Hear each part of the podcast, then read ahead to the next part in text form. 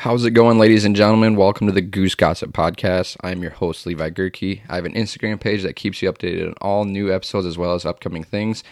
I'd like to take this time to thank my sponsors, first being Webfoot Waterfowl. They make an absolutely amazing lanyard. So if you are in the need for a lanyard, go to their website, webfootwaterfowl.com. So if you purchase through Webfoot, make sure to use the code GOOSE15. That's the code GOOSE15. It will give you 15% off their lanyards. Also, go check out Ultimate Automotive Mobile Detailing. Tristan does a tremendous work. If you're from the Mitchell, South Dakota region or nearby and want your vehicle brought back to new, give him a call at 605 933 9020. I'd like to thank you all for listening to the Goose Gossip Podcast. Hope you all enjoy and take care.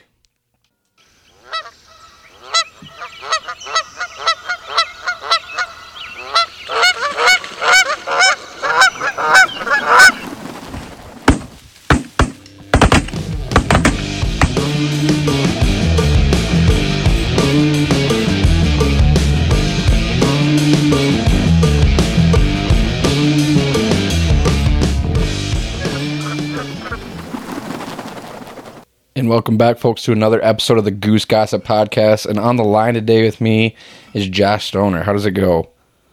Oh, not too bad. How you doing, Levi? Oh, I'm doing just great, just great. Where are you at right now? I am back home on the Eastern Shore, Maryland, for a few weeks. Well, No. I'll say a few weeks, but I'll be probably heading out of here next week or so. Oh, really? How's how's Maryland? Is it pretty? Is it pretty fun? Uh shit. I feel like I don't even know what it is anymore. I'm never been, I'm never home ever. Is is, is do you have a house like- there then? Well, uh, long story short, me and the old lady of a few years we split up. So I told mom and dad, I said, "Hey, I'm going to crash at your house until I'm either done traveling or decide I need to get a house somewhere." So that's where we're at with that. Anyway, there's no issue with that at all. So No, man, there's no sense in having a house that I'm never at. I guess. right, yeah, because I mean, you you constantly are you you usually on the run here and there, aren't you? Oh, it's you know two months here, one month here, three months here. You know, back and forth all over. So now, how did how has your experience been lately, or just throughout the years and everything with Stanfield? I know, you know, with Jeff and Andy. I mean, has it just been a hoop, you know, being by their side and and helping them out, and you know, obviously just just you know helping any shape or form over there? Right. Um, I guess we're going on, gosh, it'll be three years. And just when you go down there, so I'll get there, you know, right around the beginning of November. And I'm there until, I guess, the first week of February. But honestly, I mean, it's work. It's a lot Right. of work. It's a lot of long days. But, you know, it's like family when you're down there. You don't have to. I say you don't have to answer to anybody, but there's always the boss. You got Jeff and Andy, Right. but you know, there's no hard feelings. There's no, you know, dumb shit that goes on. You know, coming from their end, and it's just God, man, it's a pleasure to work down there and help those guys out. And, There's no know, I get to bickering ever. along- Ah, there's bickering, but it just depends on the day, I guess. But nothing, you know, just on their end coming to us guys, it's nothing crazy or Right. nothing like that.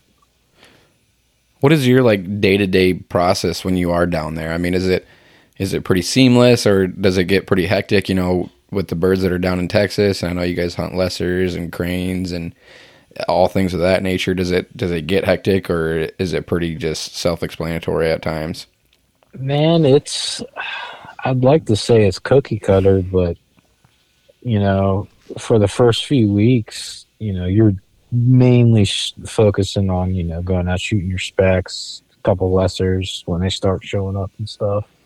Right. So you know, you're waking up the same time every morning. You meet breakfast with the clients. You're rolling out at the same time, 5 a.m. every day. You go out and you hunt. And you're either, you know, you might be done at eight o'clock. You might be done at eleven o'clock. But come back, have lunch. You know, bullshit around, take a nap, do whatever, and then three o'clock scouting time. It's the same thing every day. Wh- wh- What's like one of the greatest things that you've learned over the years of guiding and everything, not just Stanfield in general, but I mean, um, what's one of your most enjoyment things that you've you've gathered throughout your time, you know, guiding and having clients, you know, in the in the row of blinds with you or in the A frame and everything like that?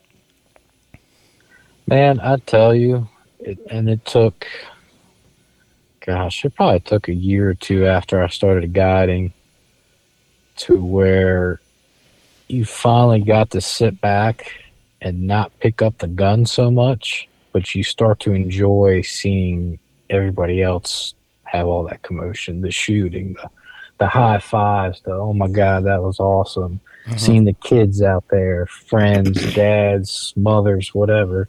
You just start to appreciate that more and more as each year goes on when you're guiding. And at first, I mean, I'll be honest, I wasn't like that. I was out there to kill. I mean, don't get me wrong. When we go out every day, I want to kill birds. I want to have a fun hunt. I want to do this and that. But just, you know, making sure those clients are having the time of their life is really what you start to appreciate more and more. It took, like I said, it took a little bit to start to learn that. Has it taken a drag on your life though? Um, yeah. Uh, probably here recently more than anything. Why is that? Um, just in the beginning of the year, once I got home from Texas, you know, I was dating a girl. We were together for right around five years. And, you know, she put up with me leaving and didn't have a problem with it. Right. Just a few years go on, and it's kind of like, okay, you know, are you going to do this forever? Or, you know, are you going to stick around home and kind of give it up? And me being the hardhead I am, I'm not ready to give it up. And she had other plans, so we kind of, you know, went our ways. But that's nothing to be sad about. It's just the way it goes. I'm still young. I'm still in the 20s, so Right. So do you, got a lot of life left. yeah, exactly. You gotta be, you gotta be, you gotta be happy throughout the entire Yeah. journey that you are living. You plan on, Absolutely, man. you plan on making this a lifelong journey, you know, in the waterfowl life. Man, I want to do it as long as I can. Hundred percent. and the way that I'm set up now, I can do that for a while. Um, like, uh, shoot, was it? Oh, Blake, the other guy that works with us at Stanfield, Right. runs a big farming farming operation out in western Nebraska.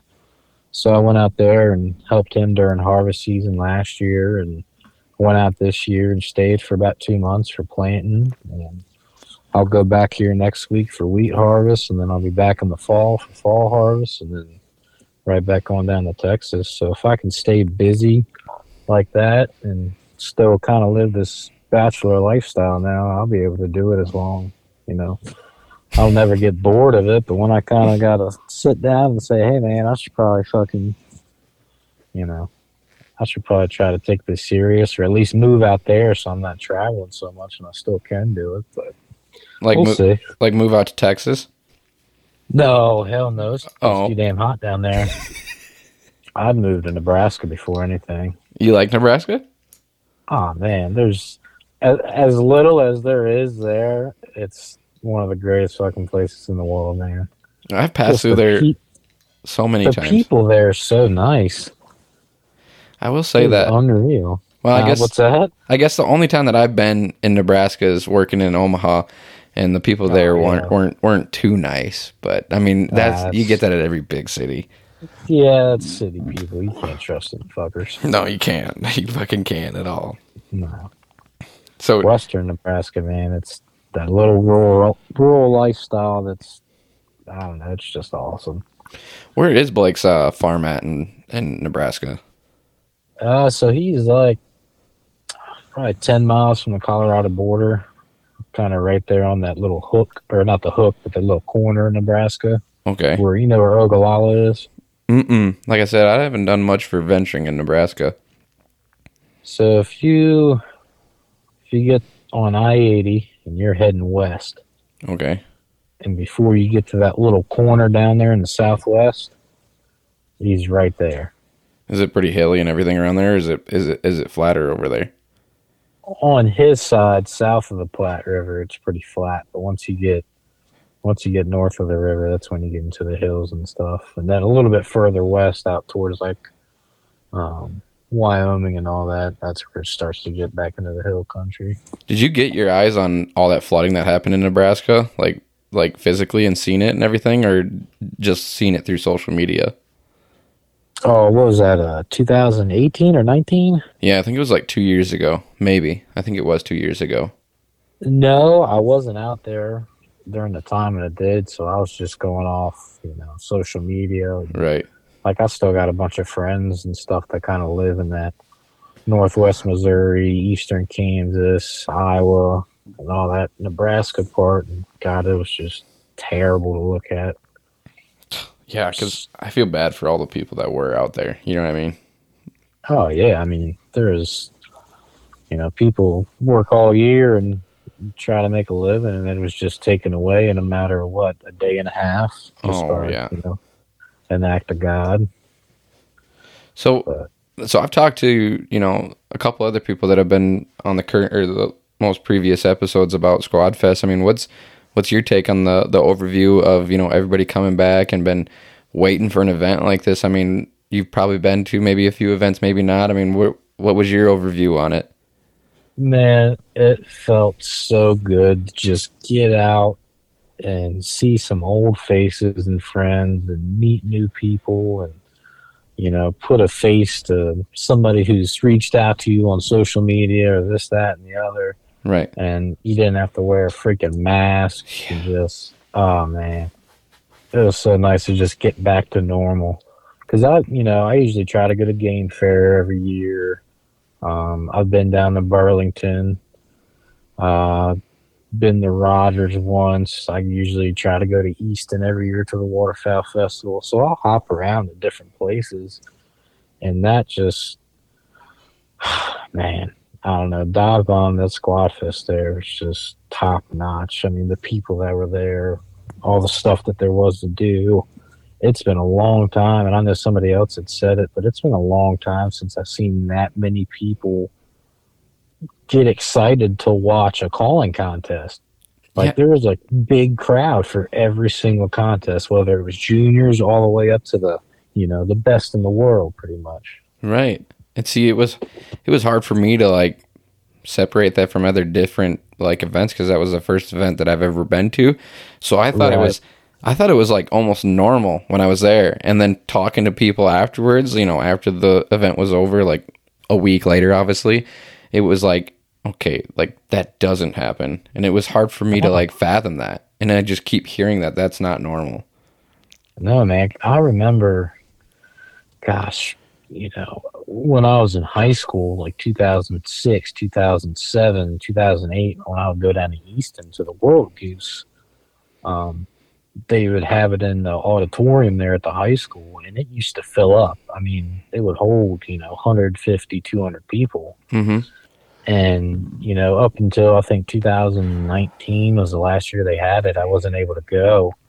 Um, but 2018 and previous years, it just kind of slowly dwindled down to, you know, maybe for the finals, for, you know, the open goose, there might be 50, 60 people in there when, you know, used to be two, three times that many. And it was just nice to see so many people get back. Now, I don't, I'm not going to say it has to do with, you know, the whole COVID thing and people just wanting to get out and do something. I don't think I so. actually think I actually think people are starting to get excited to watch all these events and learn and like the amount of people that entered the contest that was ridiculous there's like 25 30 people in the novice in each category i think that is unheard of that many people do you think dive bomb had a huge part of it with their booming you know you know industry and everything into the waterfowl? Or do you think it truly was people are starting to really wreak havoc on that this needs to rebirth and that it truly needs to happen and people want to see this happen more often you know? Yeah, so there's like they they kind of like took social media by the ball, so to say, right and have done have done so well with getting themselves out there. well they marketed Yeah. amazingly Oh, they, they're a genius in marketing, um, and they associate themselves with people and outfits and everything that you know each you know each region of the country has a following on certain people they get into those people they're all great people. Right. and then you get more and more people interested and they're like hell yeah man.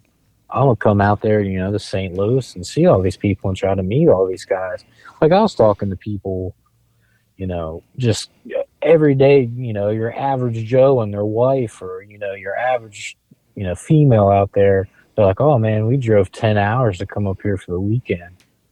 And they you know they're not they're not associated with any you know company or Right. calls or anything like that they just come in there to hang out and just see the event and was just awesome to see that Yeah, I drove there nine hours by myself and nine hours back, and the nine hour drive there, I was like, my first event ever. I was a little skeptical, and I was like, gosh dang, like, what am I gonna do there? You know what I mean? And then the nine hour drive back, I was like, you know, a little hungover and a little loss of sleep, and oh yeah and heat deprived and all that stuff. But it was like, gosh, I just want to go to the next one, and that's why I'm gonna go to. I'm gonna try my best to to go to Game Fair, just because after my first event there, I'm like, gosh, I just want to keep going. You know, I want to keep going to events like that, and I hope future ones are either similar or near to it. You know what I mean? Oh yeah, and Game Fair is another good one. There's a lot of people. They got a lot of foot traffic that comes through there, and you know there's quite a few people that travel up there to that too. But instead of like how it was at Dive Bomb, more or less they're associated with somebody or a company like Right. that. Um, but Minnesota, God, I think they still have the most waterfowl hunters per capita. So they just they automatically get a big hometown influx of people, which is great. But What?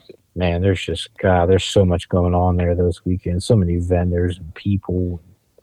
Well, that Minnesota, blast going up there. yeah, that Minnesota state, those like a lot of those kids and everything are grandfathered into goose hunting because that's the only thing they know. You know what I mean? Yeah, Because there's Oh, yeah. there's not a big deer hunting. I mean, it's walleye, you know, waterfowl, or you know, goose hunting. In, in my eyes, obviously, I don't live in Minnesota, right.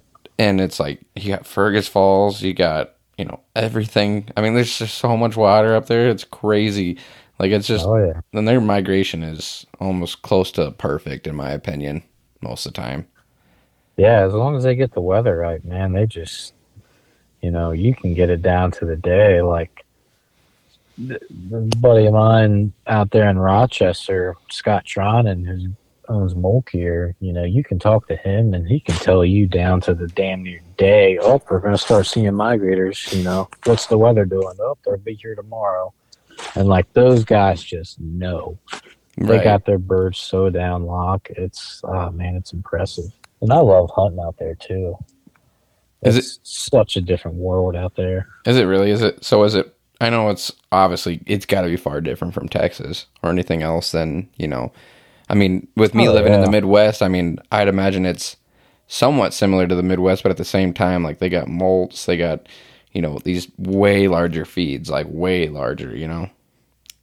Yeah, so you the thing about Minnesota, what I've gathered hunting there, you know, goose pits and giant spreads. I hmm mean, that's that is their state. Now, I say that, but like where I grew up on the Eastern Shore, I mean Maryland, that people used to call it the goose capital of the world, other than you know like Southern Illinois and stuff like that.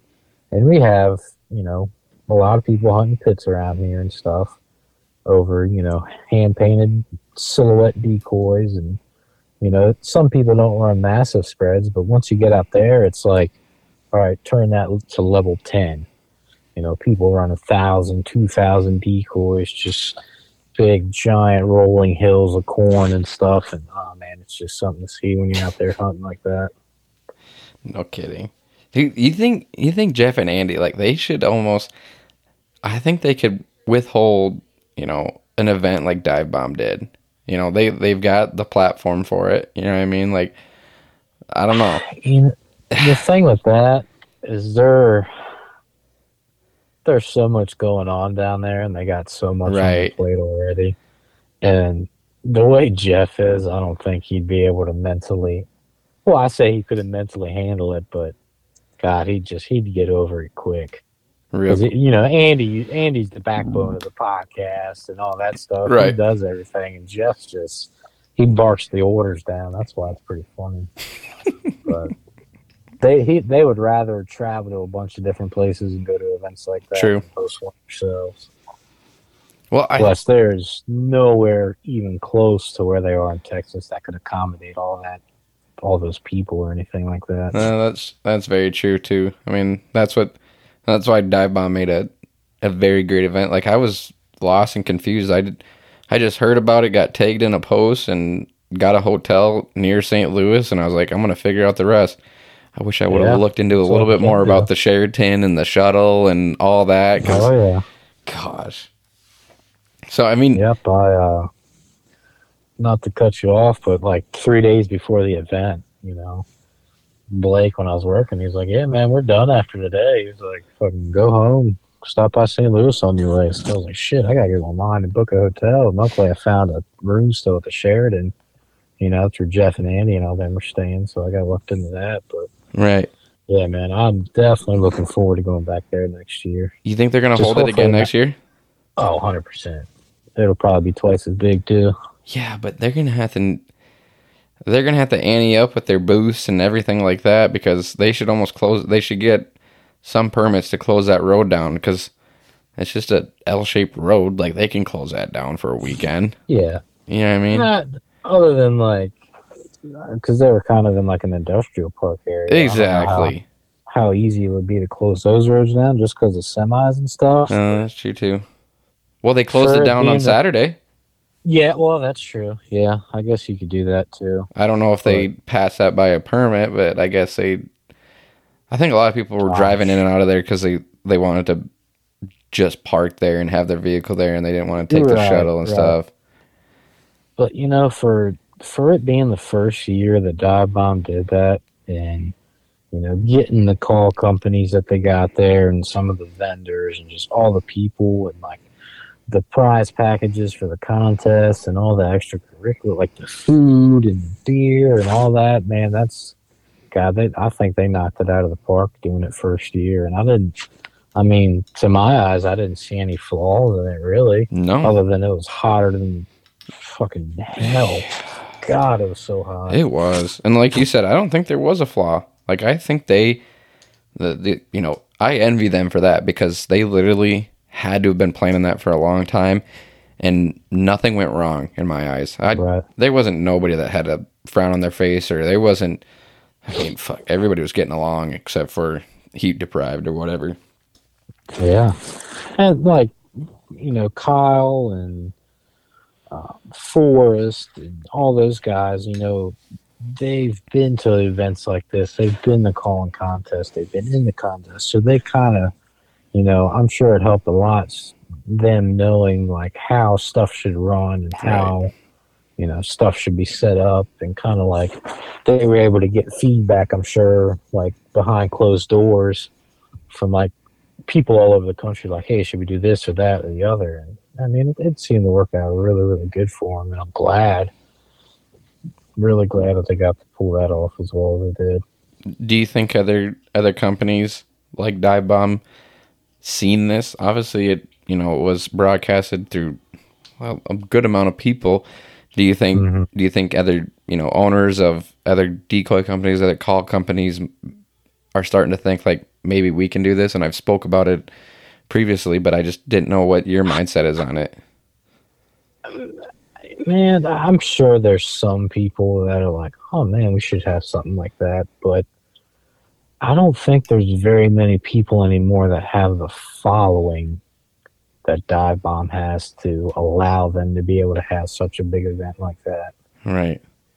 it's you know not the backtrack but it's crazy how well they just connect to the people and just they have so many people that are on their side that just obviously help that out a tremendous amount and i just don't think there's other companies that could a find the people to do that or b want to put up with the headache of trying to do that without somebody who you know previously you know is familiar with all that stuff Yeah, so you I'm make sure a it's- good I'm sure it's thought about.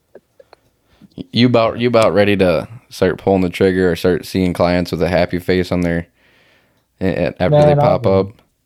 I've been the last few days. It seems like on Instagram, I'm just like going through my old memories and photos and stuff. I'm like, God, I'm just ready for summer to be over. I'm ready to get back out there. Yeah.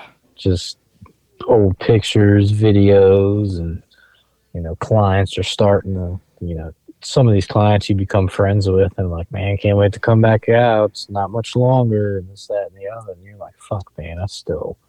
It's not even July yet, but it's gonna fly by. It's gonna fly by so quick. I know it will. This summer I'm has flown by. this summer. Yeah. Oh, it's ridiculous, man. I just looked down today and I was like, "Holy crap! It's freaking." Was it June twenty second or twenty first? Sometimes I just don't even want to watch what day it is on the month. I just I just look at the day of the week, I guess, and then it's like, oh, I got to do something this weekend or the next weekend Yeah. or something like that. It's like, like when I was out in Nebraska, I- you know, I was in that planer like every day. I would just get out, get back to the house, go to sleep, wake up, and like we'd have an off day. And we're like, God, God, what day is it? Like, I don't even know. Is it Saturday? Is it Tuesday? Oh, it rained today. What day is it? We need to figure something out. And I'm like, oh shit, I'll go home. And the only reason I'm looking at the calendar now is because I got to be back, you know, next week and the next week, beginning of the week after. But other than that, it's just go until you're done, man. Yeah. just flies by. I bet you that farming stuff, it's like it's just get up and go because there's like you don't have to worry about a time. Like they, you don't have a clock in, you don't have a clock out time. It's get in what we Yeah, can man. and get done what we can. You know. Whenever Blake says, "Wake the hell up, we got work to do," I'm like, "All right, let's go home." You don't shit. You don't pay attention other than writing your hours down or something like that. But Right. God, it's it's it's every day. But being new to it within the last year and a half or so, man, I enjoy it. Do you? Farming's fun. I mean, obviously, if I was the owner of the farm or whatever, or ran the whole operation, it might be a little different. But man, I think it's enjoyable. Yeah, I'm sure. I'm sure the owners of any farm they have a their own headache of their own, and I that's why Oh, sure. that's why people I've always spoke on here is that it's like you got to have respect for farmers because they deal with stuff that you would never even think of, in my opinion.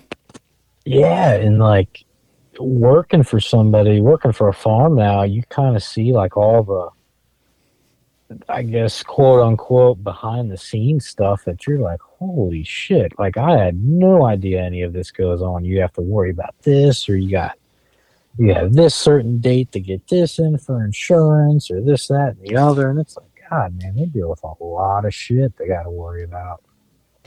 Yeah, I've heard a lot of That's stories about some. Yeah, some people like they'll lose family members and stuff like that, and so, a lot of these like conjoining co- counties and stuff like that. They'll come and help, you know, certain farmers as they, you know, as they dwell on on their loss and everything like that. And it's like it's crazy the community though that farmers do join together and everything. Like, there's not like I don't know. There's not much hatred on like farming. Like I'm saying, the people that are actually around farming, and I don't get. Right. I don't get how people can hate on farmers. Like, how do you not want farmers to prolong their career and stay in it? Like, people don't uh, understand. like, they don't. it's they don't want to see them make a dollar. I guess that's all it boils down to. But I don't shit, get man, why. they got to feed their families too. right. You know, they got to make a living. And that same thing that you just touched on was, uh, you know, Blake's dad passed away Right. three years ago during the middle of harvest season, and you know, all friends and family came and helped Blake and his brother and everybody get all the stuff done. And, you know, they didn't. If they had stuff they had to finish, they put that on hold until you know they helped everybody else that they needed to, and that just goes to show, like you said, what kind of community that is to work and live in and grow up, and you know, all those guys are really thankful for all that stuff. Yeah, they almost don't even blink twice. They just do it. Nope. Don't even think about it. They just do it. Yep. That's why. That's why. It's like I've had a few times where there's farmers that like just aggressively say no, and you know, some Yeah. people might take that as like, like, wow, that guy's a real dick. And then lately, I've been like, I'm like, maybe he's just having a bad day. You know what I mean? Yep. He he Yep. does. It He, might just be. you don't want he doesn't want to deal with some you know person that wants to hunt his land and he's not in the mood for it so he says you know just get off my property or or no i can't my nephew's hunting or whatever he just doesn't have Right. time to even remotely you know talk about even where the field is or when you're going to be there he doesn't hell he's on the phone all day you know what i mean and that's the last conversation that he wants to have you know Oh man, I stopped. Actually, I, I think it was in South Dakota in like 2015 for spring snows. I stopped and talked to this farmer. And I'm like, explain. I mean, I'm looking at the map, like the plat book out there. I'm like, you know, this, you know, are you the owner of such and such off of road XYZ, whatever it was? right He was like, which field? And I'm like, this one. He's like, oh, I don't know if I own that or not. And I was like, well, it says it's owned by such and such. He's like, oh, shit, I guess that is my field. Like, they got so lost. I was like, hell, I didn't even remember I had that field. So they just all blend together. And then, oh, he ended up being the nicest guy in the world. But then the next guy down the road, he's like, ah, I don't, shit, I don't even remember. To just go ahead or no, I don't want anybody on there. You'll run it up or this, that. But right just like you said, you might catch them on a bad day or a good day. You just gotta be cautious about it.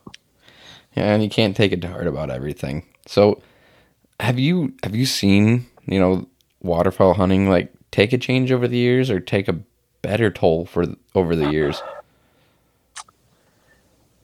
I think, I think it's gone for the better Okay, in the last probably two, three years, just because I'm seeing a lot more people try to get, you know, non-hunters into it or kids into it, and they're trying to spread, you know, this message about, you know, hunting can be fun. It could, you know, fill up time. And obviously, it's costly. Everything's costly if you do it for a hobby, but it just seems like more and more people are pushing to get, you know, novice hunters out there or new hunters or kids or stuff like that.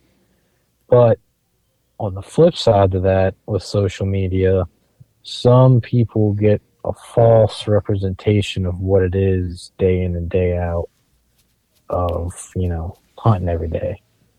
I mean, all, a lot of people, all they're seeing is, you know, the good days, the great days. Like, oh, they go and kill them every single day, and it's not always like that. no, And if uh, you know, say a new hunter sees that and they try to go out and do it themselves, and they have no idea, and you know, they goose egg on the day where they shoot one, it's like, oh fuck, man, I didn't shoot sixty today. What the hell am I doing wrong? I don't want to do this anymore.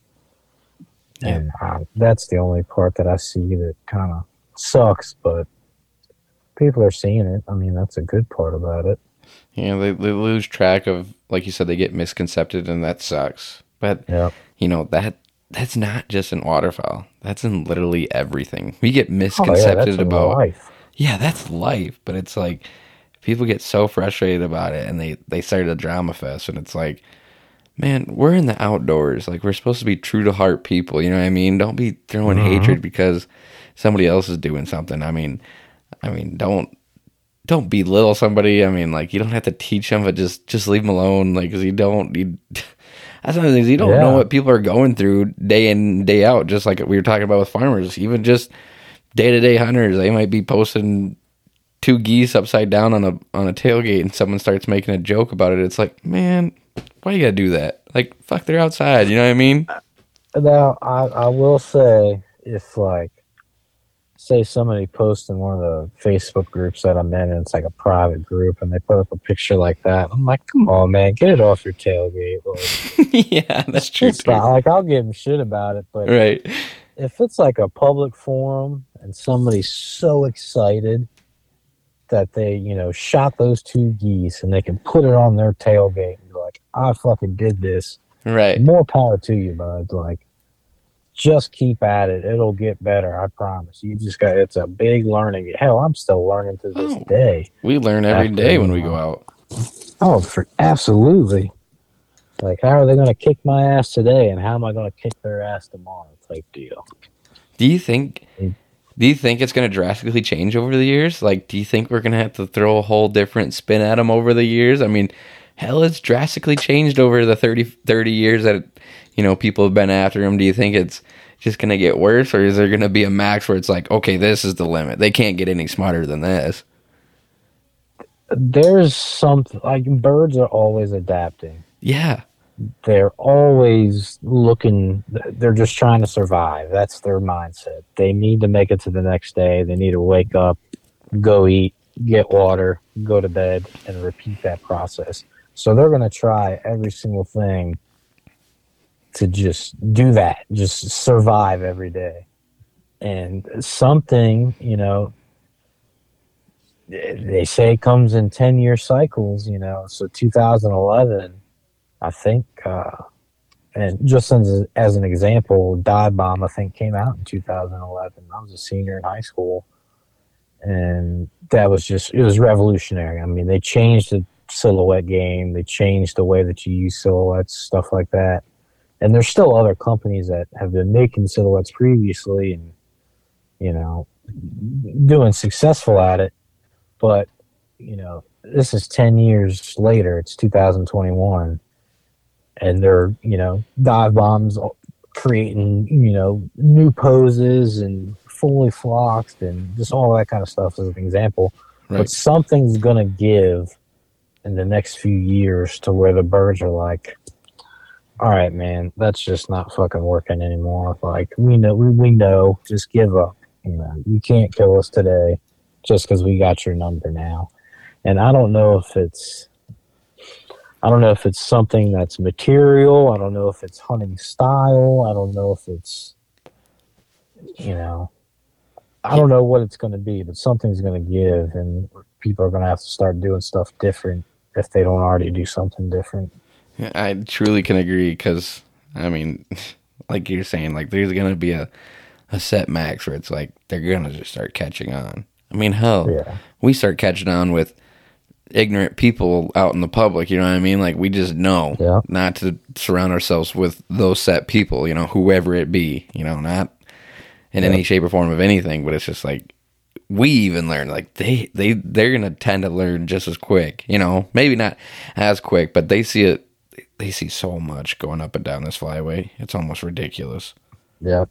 The, the, the couple things that I don't think will ever change is obviously goose calling Right. You'll you'll always kill a bird if you can read that bird, give it what he wants to hear. You know, this, that, or other. Calling will always be the upper edge of any kind of hunting situation. Now, I mean, to be devil's advocate, yeah, advocate, there's some days where, you know, flock's coming in and you don't call at all, they're coming right to you. You don't even have to call at them. But just you know day in and day out calling is always going to be an advantage and then like a flag i always i love a flag i always use a flag some people hate them some people say they're fucking everything up every day but i've had nothing but great success with them. So say call flag and obviously your hide Right. You know, no matter what way you hide, if it's a thousand percent the best that you can do and you're invisible, it doesn't matter if you're laying on the ground, you're in an A-frame, you're in a pit, you're on a fence row, you're on a, a weed edge, no matter what, if you're hidden, you know, they can't, that's not going to change. So I just, I just can't say, I can't put my finger on what exactly is going to give, but something's going to give something's going to have to change. yeah, there's going to be a. It's either going to be have to be a new decoy company or far different uh, call company or something. I don't know. I don't know. Who knows? Who knows? Maybe we're going to throw more motion at them when they hate motion. you know, know. I, I, I could be the guy sitting there this season to where it's like one day I'm just like, well, fuck, they got me. I can't do this anymore and then I'm gonna have to change my whole way of going about it. But until that day comes, I'm just gonna stick with what I know. You gonna get the COVID vaccine to go to go to Canada? You know that I've never been to Canada other than a bear hunt. Either a I. few years back. I've never waterfowl hunted in Canada. I think that's. I've a- waterfowl hunted all over the country, pretty much, except for like the West Coast. But nope, never been to Canada. I think that's the only way that I'd get the COVID vaccine. Is that's the only way you could convince me. If somebody was like, "Hey, Oh, come up to. Canada," and I'd be like, "Okay, I'm going to Walgreens or whatever and getting this COVID vaccine." Yeah, there's so many people that I know that are they're just like, man, if we can go up there and guide in Canada for waterfowl this year, I will go at two o'clock in the morning if I had to to go get a COVID vaccine. If that's all it took. no uh, shit. They're they're just so determined to get in the which I understand. That's a lot of people's living. You know, being a few months up there, that's a lot of money to make. Oh, dude. So if that's what you got to do to get up there, then by all means, go for it, man. No, I I couldn't agree more. I mean, there's a lot of people that almost they they live off of that stuff, you know, for however long it is their season is, and and then their spring snows and fall snow hunts and everything like that. Like I have nothing wrong against people that get the COVID vaccine, but it's just like a, a personal thing. It's like it's like it's Right. my body. I'm going to do with what I want to do with it, and everybody should understand that. And a lot of people have an issue with with that, and I think Yeah. anybody listening to this, they they know it's not an issue. It's just the far left people that are just so set in their ways and don't even want to talk about it. That's right. What happened to what happened to my body, my choice? Yeah, no kidding. Now, now, now the now the vaccine comes out and it's you have to get this. Gosh, it Oh, never. no, you have to get this. Yeah, it's, It's- it's so wrong of you not to. it's life or death. Like, fuck. Fucking kiss my ass, buddy. I know it fucking just fires us up right away. But see, that's the other thing is us right people. It fires us up, but hell, it takes a lot to get us over our breaking point. Can't you agree?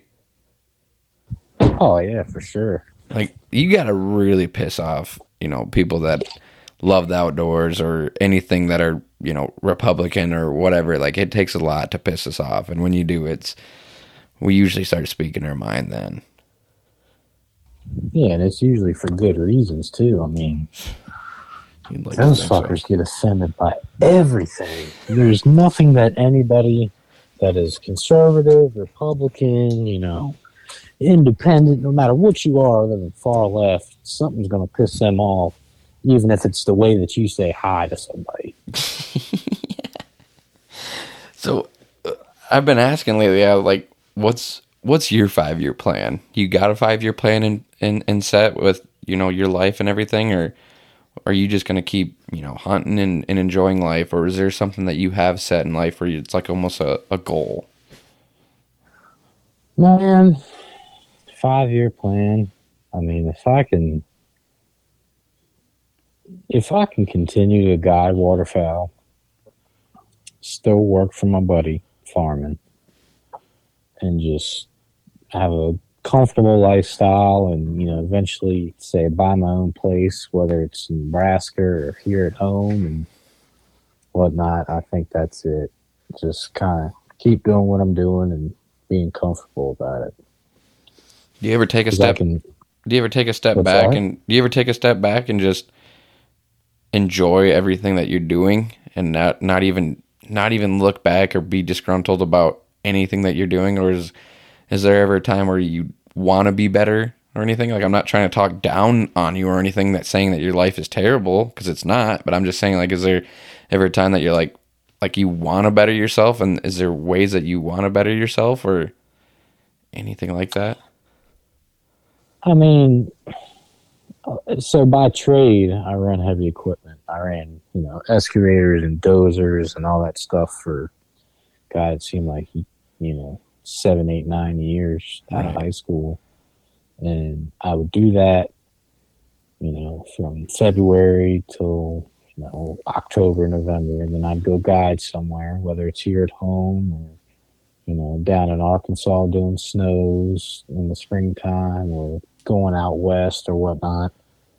And I always thought if when it got tough, I was like, man, I should just I should just work full time, do marine construction full time, just not even worry about coming out here anymore. And when it gets tough, you know, some days now it's like, uh, maybe what would have happened if I would have just quit, you know, five years ago or four years ago, or what if I quit this year? What if I quit last year? Just kind of stopped all the traveling and you know, not necessarily get a big boy job because it's not like it's a child's job that I'm doing No. now. You know, obviously there's different career paths that I could have, but it'd be hard to trade what I got now. I mean, it's just it's so awesome doing what I do, and I'm very fortunate to be able to do it. And there's a lot of people that I I hate to use the word jealous, but there's a lot of people that are jealous of people who get to, you know, hunt and guide waterfowl for a living from, you know, October, November, all the way to the end of the season. Yeah, but And they just they envy it. yeah, but at the same time, like that's another thing is it's like it gets so it gets spoke on so many times, but it's like they they don't know the true understate or the underlining of it. You know what I mean? Like obviously, like my dream is to you know carry on with what I'm doing right now, and we're talking right, Right. now about it, and carry on with like I want to be a a seasonal excavator operator and then like guide. But see, I I've done the whole traveling and worked on the mm-hmm. road for almost I think it was almost 3 4 years and I've been in and out of like just crazy work time so like I I can think that I can withstand that but a lot of these other people like they just think that when they go hunting on the weekends that they could just guide clients and do all this and that. But it's like you're talking about sleepless nights you know Monday through Sunday for as long as they need you not not Dude. not Friday and Saturday morning you're waking up early you know what I Ah. mean It's. I wish more people could like see that, and you're not waking up and going to kill kill birds every morning and just do that. When, in turn, yes, that's what you're doing for work, but right there's so much more shit that goes into it. oh You gotta. You're waking up at 3.30, 4 o'clock every morning. You're getting the trailer ready. You're making sure you got all your decoys. You're making sure all your lucky ducks are charged. You're making sure you forget, don't forget your calls. You're making sure you got this. You go talk to your clients. You make sure they have a good time. Set the decoys right. Get the blinds right. Get the blinds brushed. Break it down. Break the decoys down. Take it back. Just go scout, make sure your hide's good, this, that. If something's broke, go fix it. You know, it's just every day it's that. And it's not just, you're not going to meet your buddies down at the Casey's every morning and go hunting and then go home and take a nap. That's, you know, you're not just fun hunting every day. It's not Right. fun hunting. I hardly ever take my gun anymore because I know it's like, it's not about me anymore. It's not about what I want to shoot. And that's what a lot of people that start guiding, they get so caught up in, oh man, I'm going to be able to kill every day. I'm gonna, I get, I get to hunt every day. I want to bring, you know, should I bring a couple cases of shells with me when I come down to guide, or should I do this or that? And it's like, no, I mean, you could literally bring no shells at all.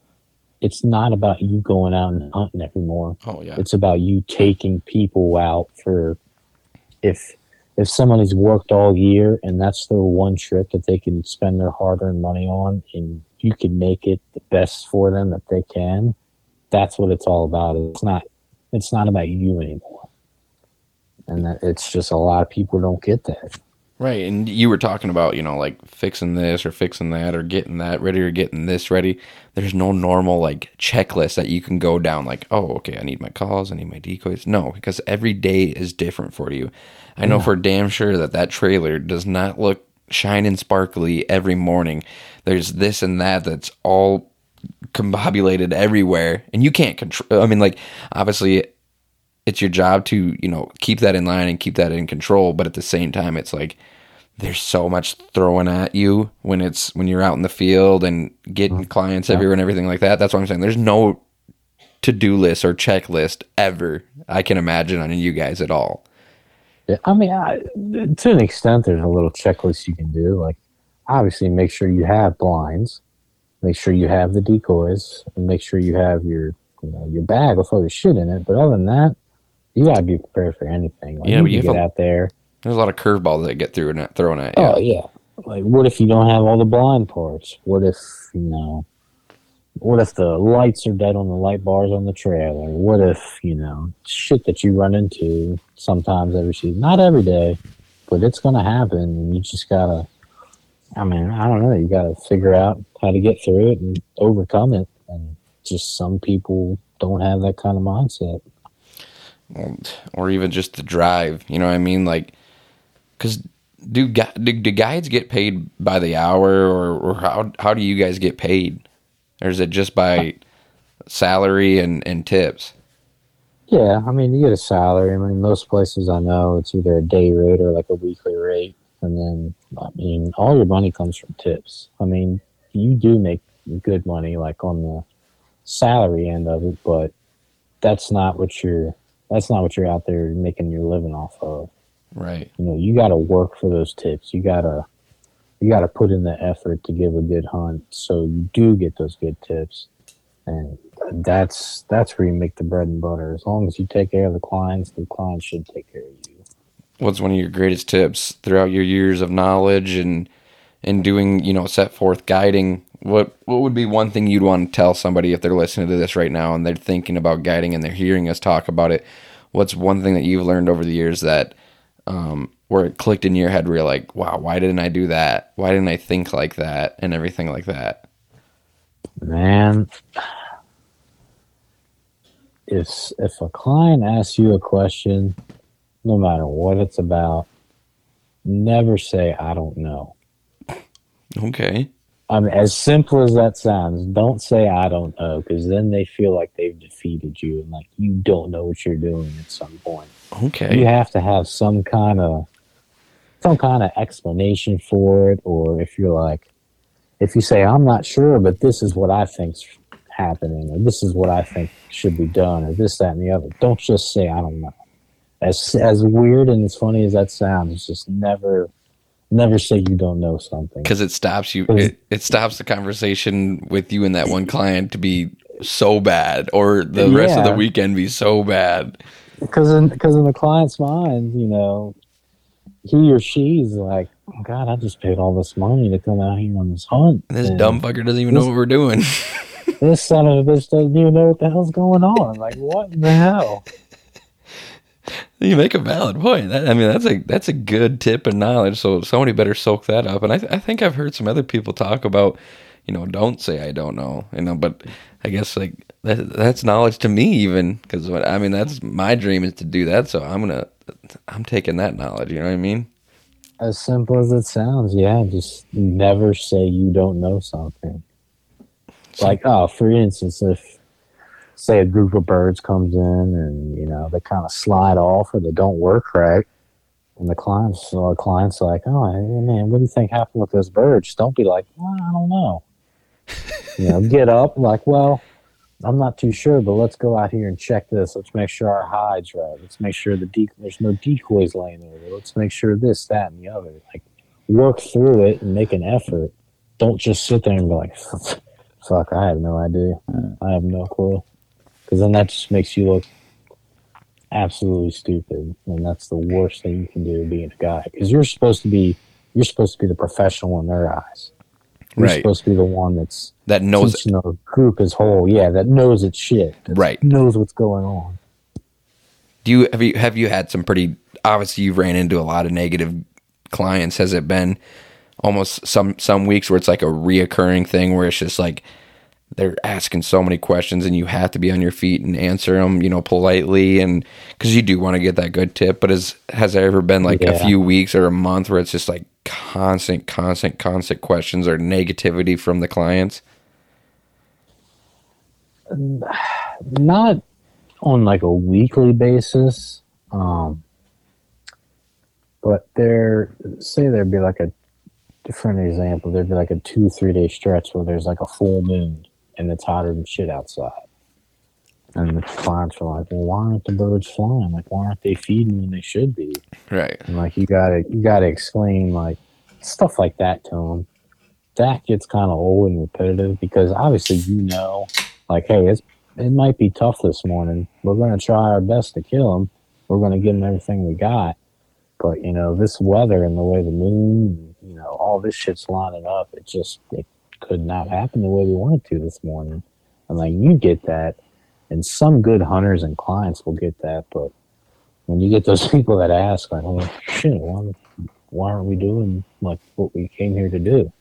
Like, well, fuck, we're, we're giving it everything we got, and I don't.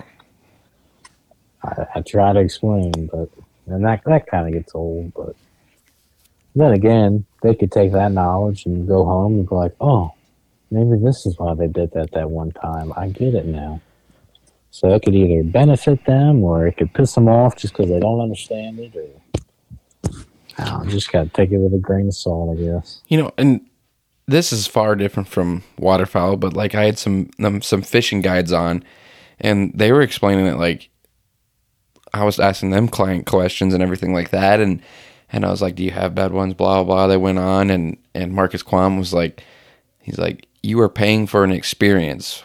What you gather from it is is up to you. But at the same time, I'm going to try as hard as I can to get that best experience to you. But we're dealing with wild animals, you know, fish, deer, pheasant, Yeah, geese, ducks. I mean, it's like almost trying to tell a two year old what to do. They're going to listen to you for a little bit. They're going to listen to you sometimes, or they're going to run off and not even give a shit about you. And that's, I don't know if that's a good analogy or not. I don't know if I really made sense there or not, but you get what I'm saying. You can't control what a wild animal does, especially a flying animal. A fl- an animal that can fly. We're talking about so many variables. That bird can go wherever the fuck it wants. Oh, to, yeah. any given time.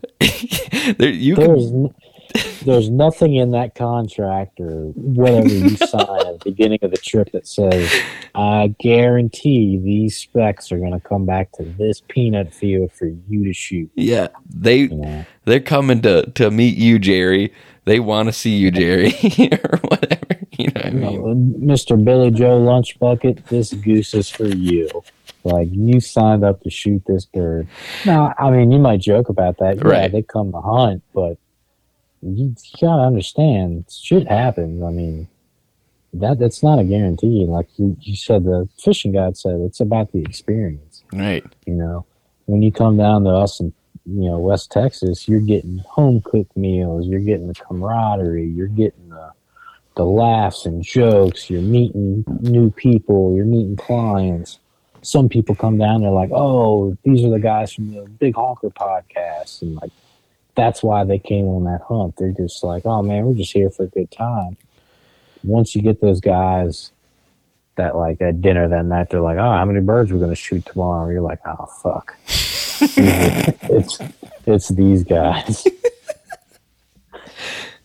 Yeah, I mean, like, how do you? ah, gosh, like, it's hard to speak on. Like, it's like a, it's like a, I don't know. It's a blank story. Like, there's no way to explain it. Like, you, you just understand it inside your head and my head, and a mm-hmm. lot of people like can understand that it's just like it's an unspoken thing. It's like I don't know. Like, it's a situational thing. Like, you'd have to, you'd have to have that day of something happen like that and then we could have a podcast like literally the day after and we could speak Yeah. about it but then there's the next day it's like completely different or something you know what i mean like like you said, it's a blank picture, it's a blank canvas. But yeah as as me being the guide and you paying to come to an outfit, ninety five percent of that picture is in the paintbrush that I hold as a guide. I have to make the experience good for Mhm. you. I have to be the one, you know, cutting up and laughing and having a good time and calling at those geese and knowing what to do and knowing how to set the decoys and making sure the blind is hidden well and this, that, and the other. And the last 5% is all up to those birds. And you can't control what they do, but you can you can encourage them to do what you try and want them to do.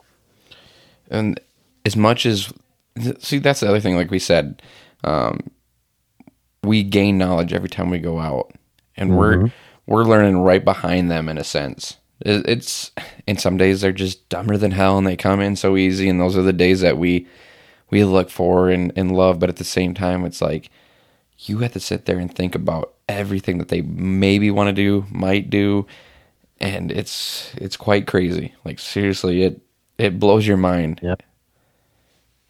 And if, you know, if you pay attention day in and day out, like, you know, what was the wind doing this day? Or what was the sun doing? What was this? What was that? What was the temperature? What was the pressure? Like, if you can kind of pay attention and, like, I hate to get into a tangent about like how to hunt, but like if you can pay attention to that kind of stuff and like say in days forward that happens again and you can be like, oh shit, we did this and it worked. Like that, that's worth its weight in gold. Like just knowing what to do in certain situations just makes it 10 times better for that morning when you think it's going to be tough.